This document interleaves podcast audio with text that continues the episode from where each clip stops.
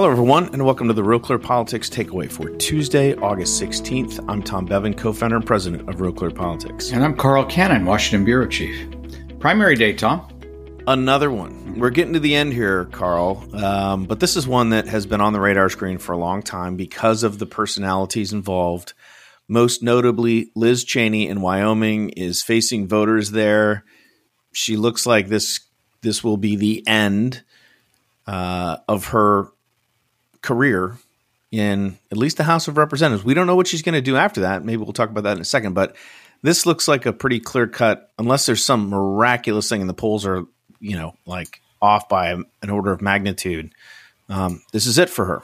Well, she's running against her former campaign manager, um, who thinks that um, Liz Cheney betrayed the Republican Party Liz Cheney says she did not betray the Republican Party, but she she is trying to save the Republican Party from Donald Trump and his um, and his acolytes and the people who are too either too weak to stand up for him or his supporters who are misguided. Uh, the mob that invaded the U.S. Capitol, and she she's you know she's a conservative, always has been, born and raised.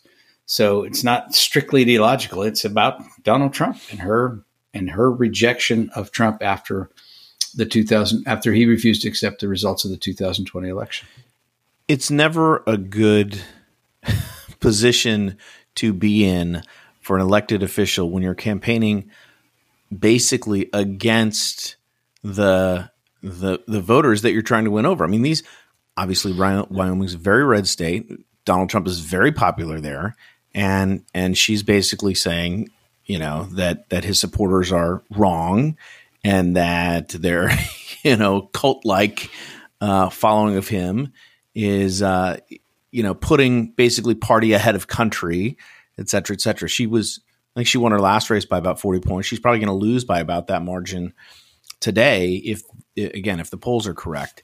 Um, pretty stunning turnaround for someone who, again, you know, just a couple of years ago was seen as I would say, you know, rising star in the party. She was a member of House leadership, um, a member in good standing with the caucus, and and here she is about to be summarily um, dismissed in a in a major way. Well, and that's right, and and and, and she, you know she if if she loses today, as we expect, I mean, she's not going to lose to a, a, a, some Trumper who came out of the you know who nobody ever heard of from the you know the Grand Tetons. She's going to lose to a woman who, as I said, was her campaign manager, been in the state legislature, well respected, well known Republican. So you know, Wyoming Wyoming politics will continue, but but it seems it might be the end of the the Cheney dynasty in Wyoming.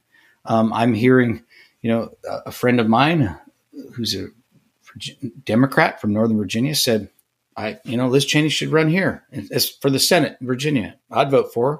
and, and she as grew up here. Yeah, she grew up here in Northern Virginia. Well, I think she could have she'd have to run as an independent. Now, you could do that in Virginia. It hasn't been tried in a while, but Virginia doesn't have party registration. It's open open primaries. So, I mean, I don't think we've heard the last of Liz, of Liz Cheney, is what I'm saying. Well, that was my exit question here, real quickly. I mean, there's talk that she might run for president in 2024, particularly as a spoiler for Trump. She would run as an independent uh, and basically collect all the anti-Trump Republican votes that are out there. Um, if well, what that close, would probably if she did that, it might assure a Democrat getting elected. I, I, I don't or see, or don't she could host a show on MSNBC, Carl.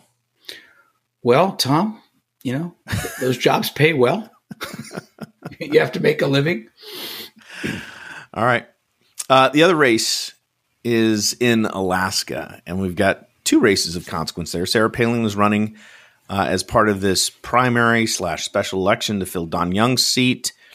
Um, and then in the Senate, we've got Lisa Murkowski, who who you know famously ran her write-in campaign, pulled that off, which was a mini miracle, uh, thanks to her you know really widespread name recognition in the state of Alaska. She's from a political dynasty up there. Uh, against the Trumped Trump backed candidate Kelly Tshibaka, and um, and Alaska is using ranked choice voting for the first time, which Sarah Palin and some others have said, you know, are have been critical of that it's confusing and a complete mess. Um, this is going to be interesting. It's going to take them like weeks to count the vote in some of these races, Carl. Well, yeah, and I'm interested in the ranked choice voting, particularly when it comes to Palin, because there are three three candidates in in left. Nick Begich is one. He, he's also a legacy Republican. There's a Democrat from the state legislature. Those are the three. I can see Palin being first and third on a lot of ballots. And I don't know, you know, we're in uncharted water here, but I I think that Alaska could prove a surprise. I'm just curious how it turns out.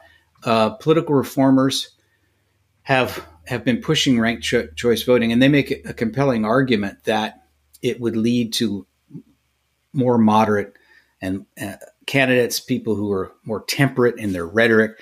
That the the great middle um, is ill served by having these primaries, and we just have you know people throwing mud at each other and who's the most radical, who, who's the most liberal Democrat, who's the most conservative Republican. It's supposed to produce candidates, if not in the ideological middle, at least in the temperamental middle. So we'll see if it works. Well, it's also it's going to be a test of Trump's, uh, you know, Trump's hold on the party. He's obviously backed this candidate. It's another example of him, you know, weighing in.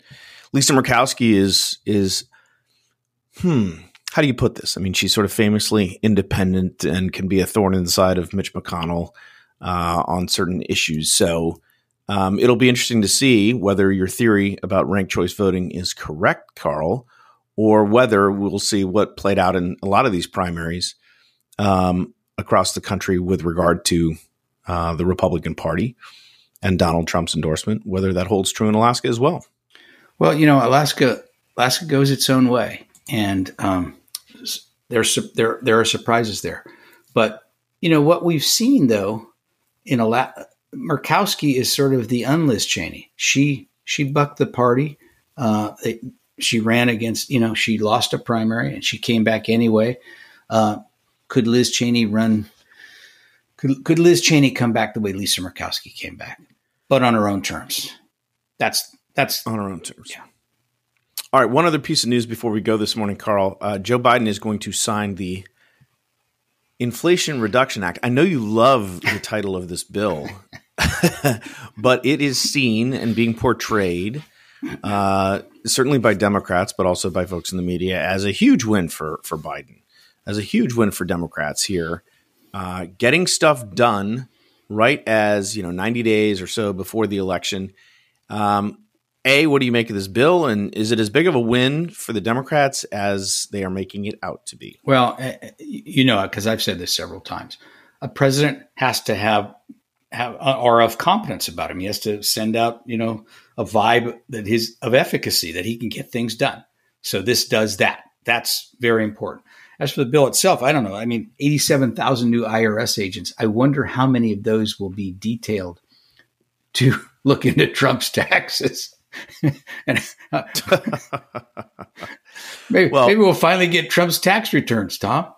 The Republicans did a report that suggested that a lot of the auditing that's going to take place by these agents is going to fall on people, you know, who make $100,000 or less, the folks who don't have the tax attorneys and can't you know fight off the IRS and and where they can get the best return on their investment in terms of you know finding money uh, in some of these audits. So it'll be interesting. You mentioned competency, Carl. The other thing that happened this week, it's the one year anniversary of the our withdrawal from Afghanistan. We had a lot of a lot of stories about that, including one by our own Susan Crabtree.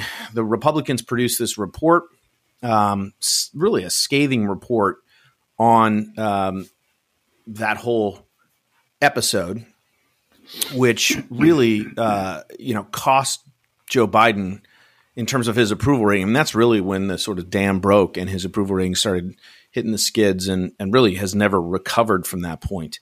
Um, the Republicans concluded a couple of things. And one of them was that, that Biden misled the American people about what was going on there.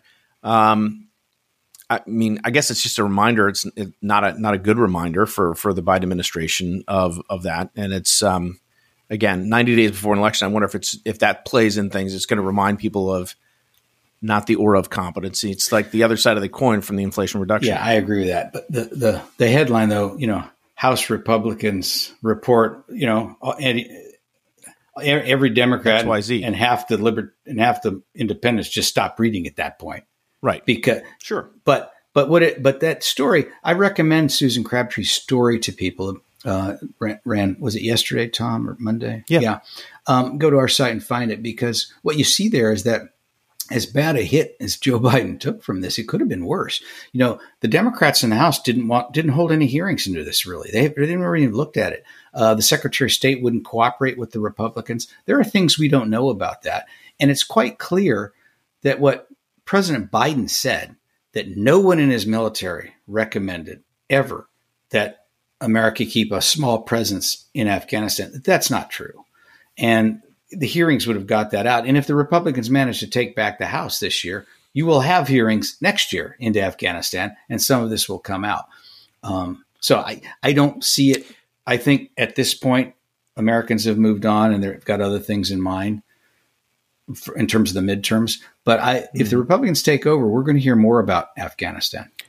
Pretty remarkable that not a single person, not one, lost their job, got demoted, got reprimanded, nothing from that, which was, I mean, objectively speaking, uh, a, a real debacle for for the United States.